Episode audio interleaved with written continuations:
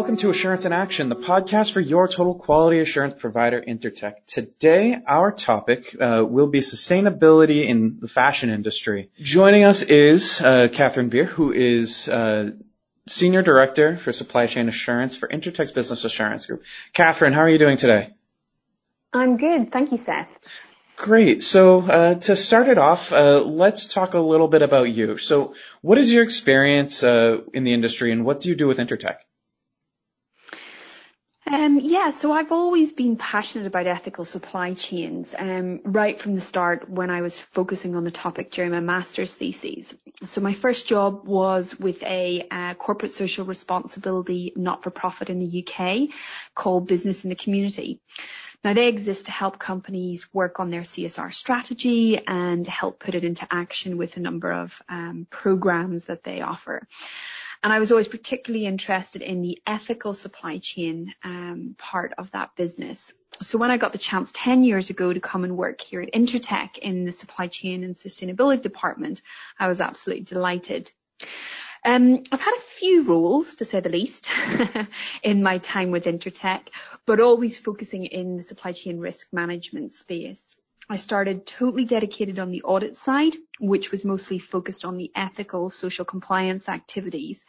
And I took a few lead auditor training courses, which was always extremely important as part of our training here at Intertek.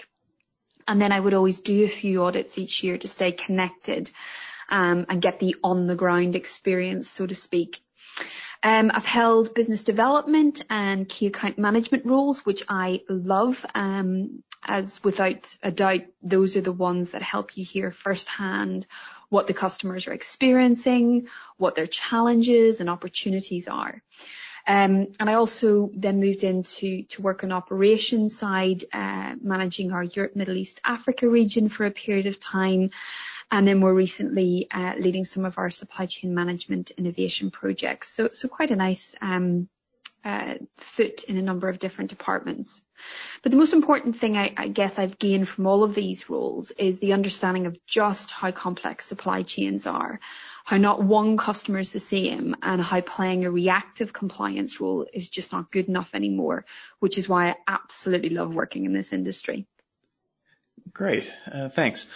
So Ethical fashion is a trending issue in the global marketplace, with multiple incidents and news stories being reported uh, even over the last couple weeks. Um, as someone who's hands-on in the industry every day, what do you see uh, as uh, as the trending topics in this space? Yeah, very topical indeed. And, you know, I would say whether it's a documentary or a TV ad or a bad news story, you're right. It's just constantly in the public sight at the moment.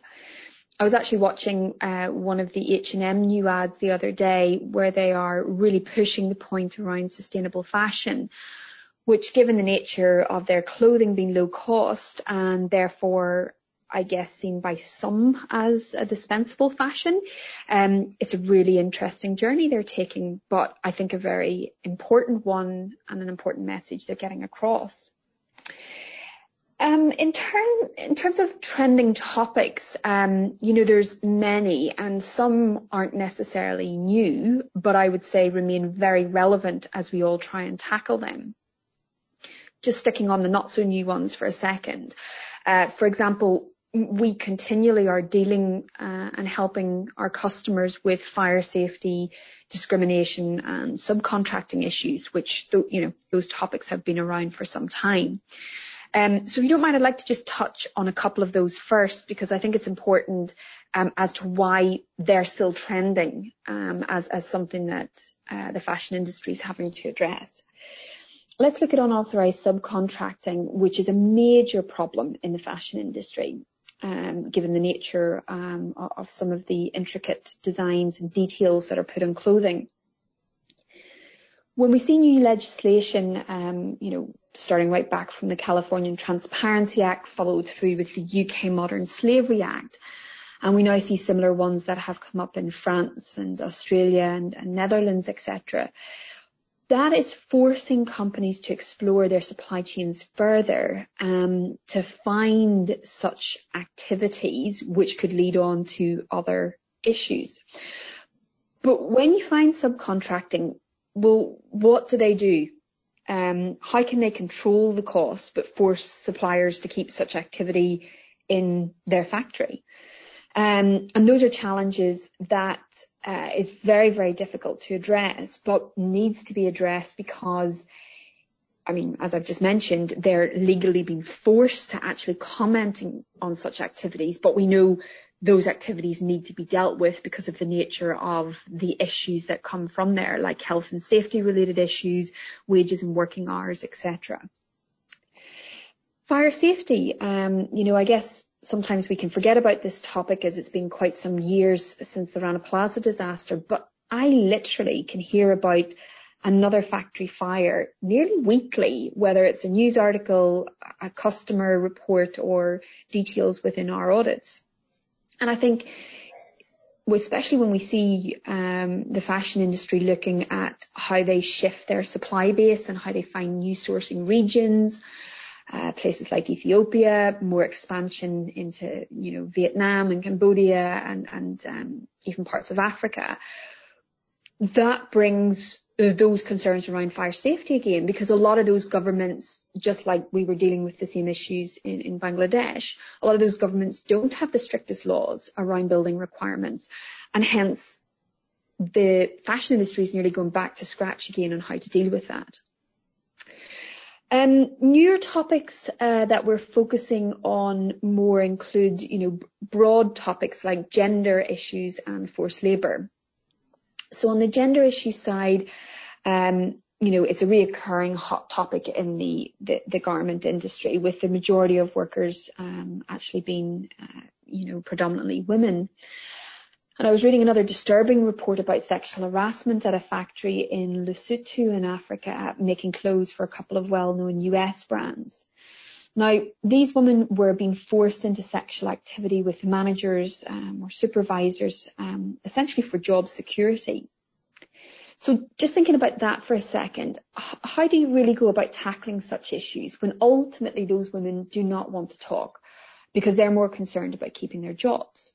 Now, the nature of, of the topic is sensitive and, you know, in, in some countries it's, it's even a general practice as to how some the way some women are actually, um, you know, dealt with culturally within society. So how can a fashion industry start to change cultures in, you know, in a country? And I think that's something that, um, is very prevalent as to how that's, that's tackled, not just on a issue by issue found, you know, occurrence, but how you actually go about changing a culture, how you go about changing the, the mindset of those factory owners, etc. Now, in this particular case, one of the brands, actually all of the brands are going to stay with that factory and a couple others that are linked to this Taiwanese owner in question. And they're working on tackling those problems. Um, but, but it's a major topic and a very sensitive and difficult one to address. The forced labour topic, um, you know, has many areas to it as well, but one, you know, I want to call out is the recent focus back on uh, cotton industry again. We've seen a group of campaigners trying to eradicate child and forced labour in cotton production in Central Asia, and they've outlined a series of recommendations to end what it calls state-sponsored forced labour in Uzbekistan's cotton sector. Now, this group has done much research into the topic and are working with a number of brands to improve the conditions with the workers. Um, a lot of remediation work, long-term strategies to actually change and also to, to focus at a government level on those changes, but really just to keep the spotlight on the topic so that it's not something that can just creep in and reoccur again. You know, another one um, that we see in China's uh, Xinjiang region, where over 80% of the country's um, cotton comes from. Now, this is an extremely sensitive topic for anybody who who's been involved in this. Um, but the issue is they are ultimately using prison labour camps to do the work. Now, you know, China has been using a number of methods to conceal the identity of these camps, including changing their names, disguising them as schools and trading companies, and creating ultimately layers of complex ownership structures. And when you've got such a sensitive topic that's very um, politically, uh, you know, sensitive, it's even harder to try to work on those remediation actions.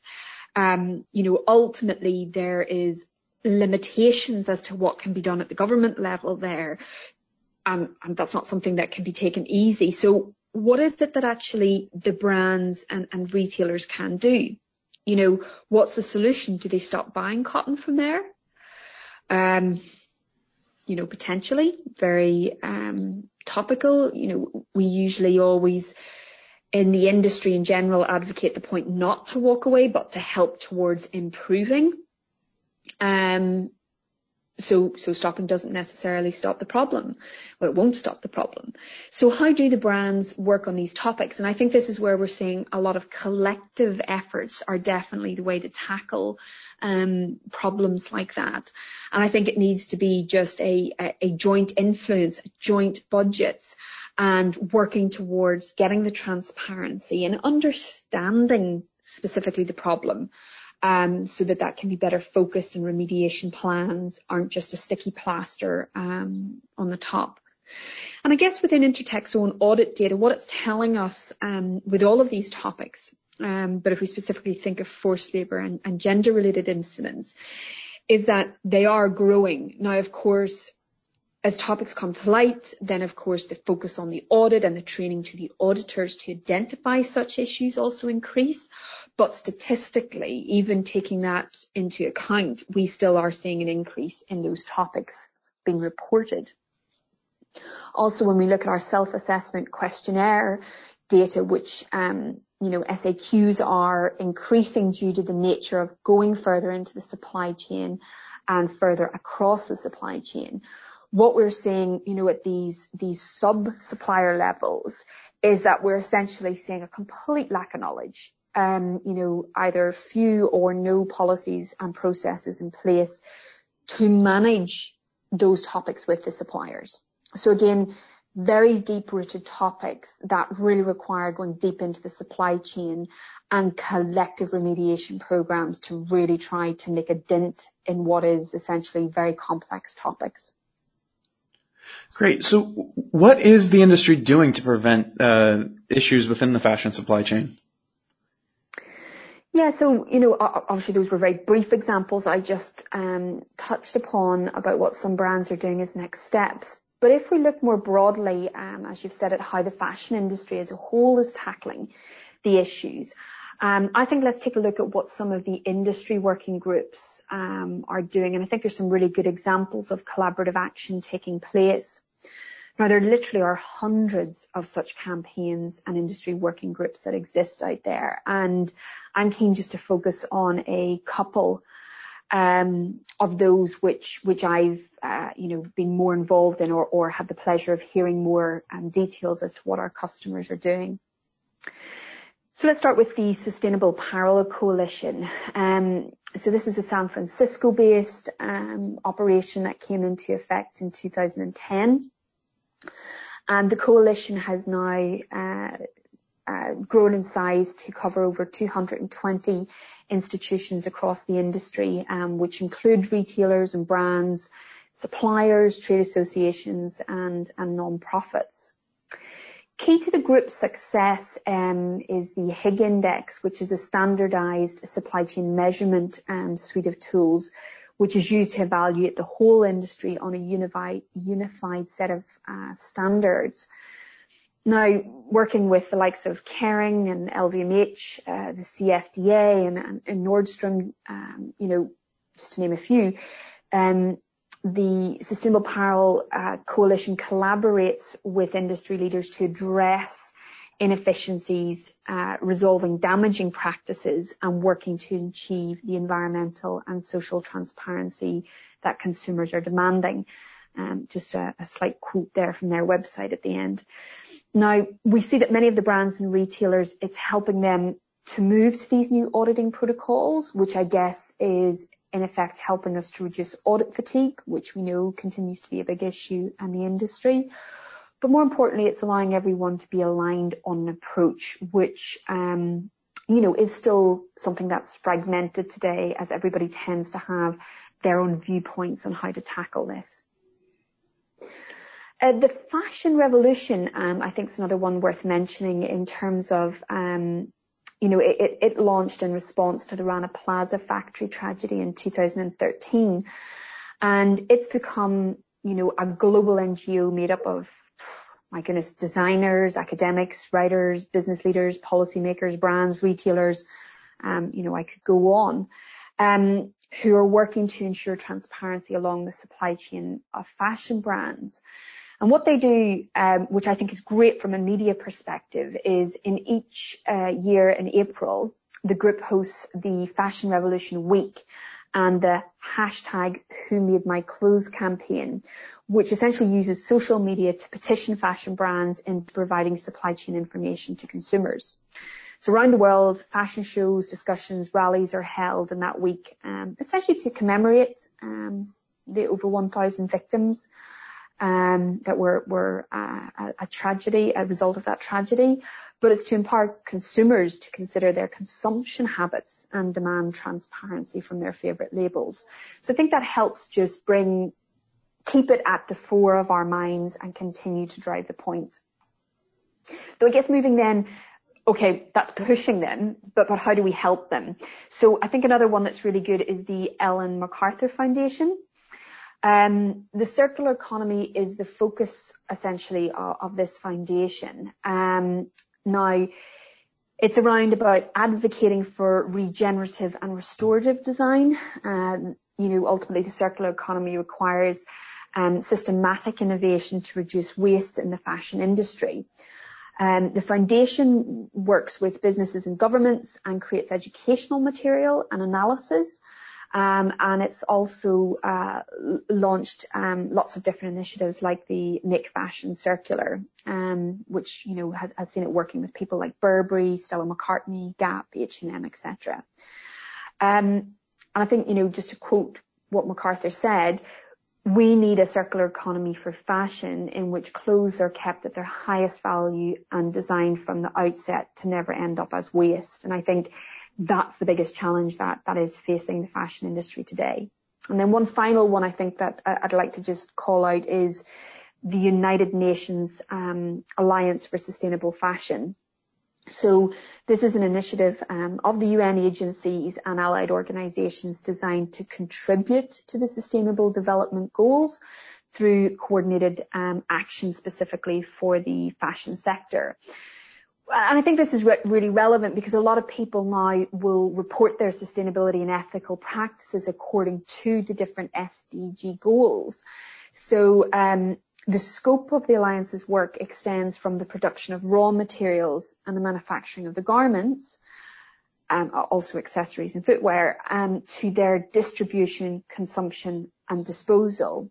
So I think that's really helpful because, you know, sustainability enc- encompasses, you know, everything from social issues such as improvements in worker conditions and remuneration for workers, as well as environmental ones, including the reduction of the industry's waste stream and decreases in water pollution and contributions to greenhouse gas emissions.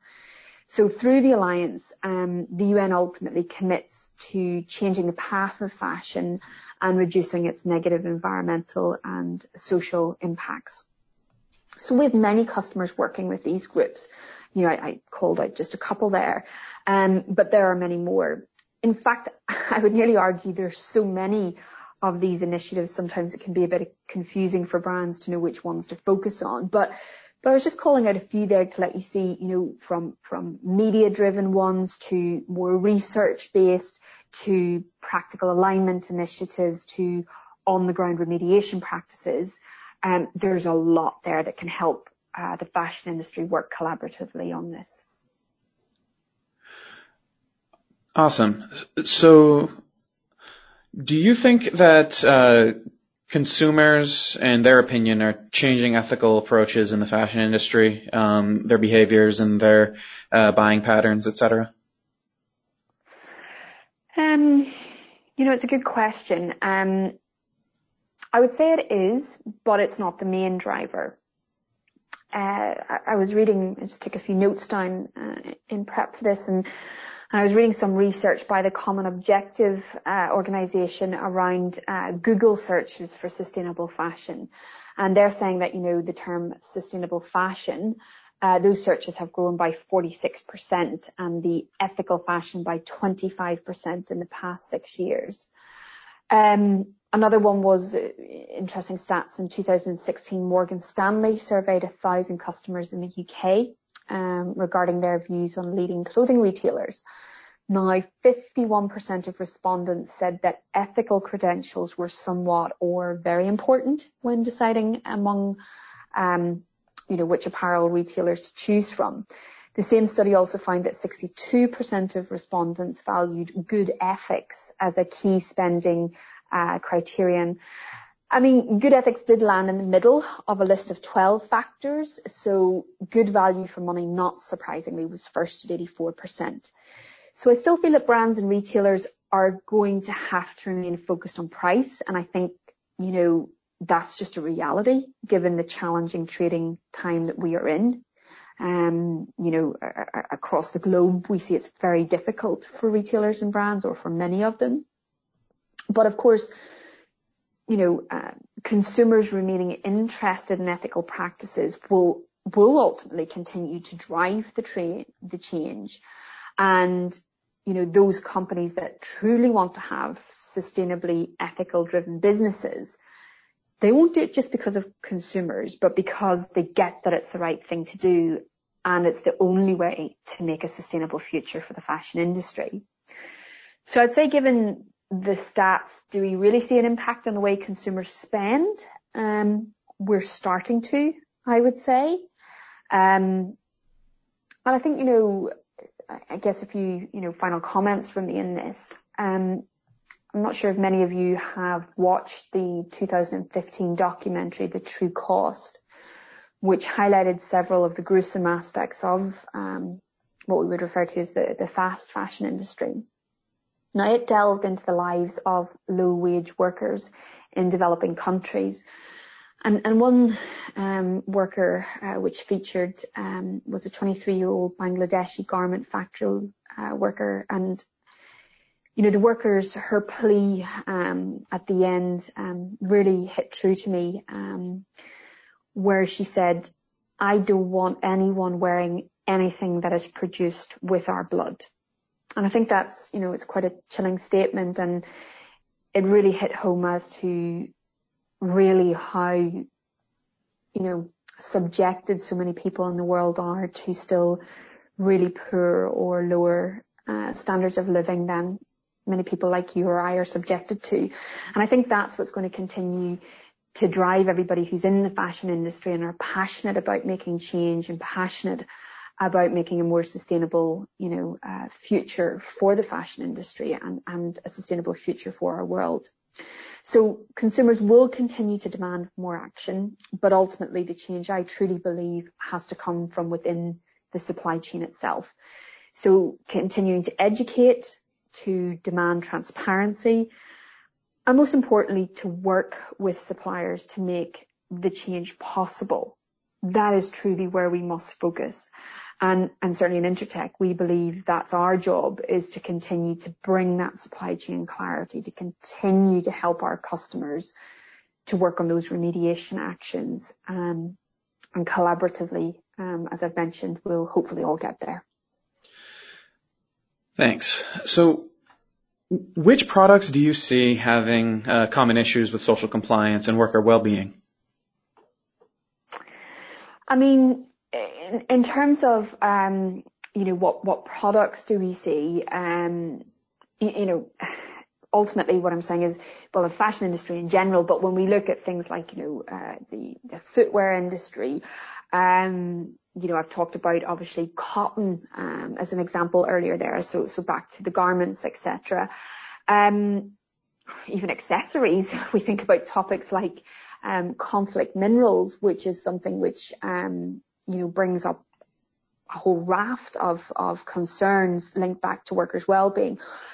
Basically, all of the products within the fashion industry are essentially um, linking back to these, these issues that we've been talking about today. So I truly believe that when it comes to worker well-being and when it comes to the the issues that we've talked around about forced labour, discrimination and um, practices around fire safety linking back to, to health and safety topics, um, all of those products are causing major issues. I give cotton as one example about, you know, serious issues that we're seeing around forced labour. Um, I pointed out their accessories when I mentioned conflict minerals, definitely associated there. Um, footwear, you know, a lot of the tannery issues, um, when we get down to that level, huge environmental impacts. And we could go on. And there's, there are so many different issues that are linked to each of those common, um, worker well-being problems. Uh, thank you, uh, Catherine, uh, for taking the time to discuss this today. You're welcome, Seth, and it was a pleasure. And um, yeah, I hope to still be here in another 10 years and, and seeing where we are with the fashion industry in addressing many of these topics. Great. And uh, thank you for listening to another episode of Assurance in Action. Um, if you'd like to learn more about this topic, please uh, visit our website as well as the accompanying links. Uh, also, please uh, give us a follow uh, wherever you listen to podcasts and uh, follow us on social media at Intertek Business Assurance on LinkedIn and on Twitter.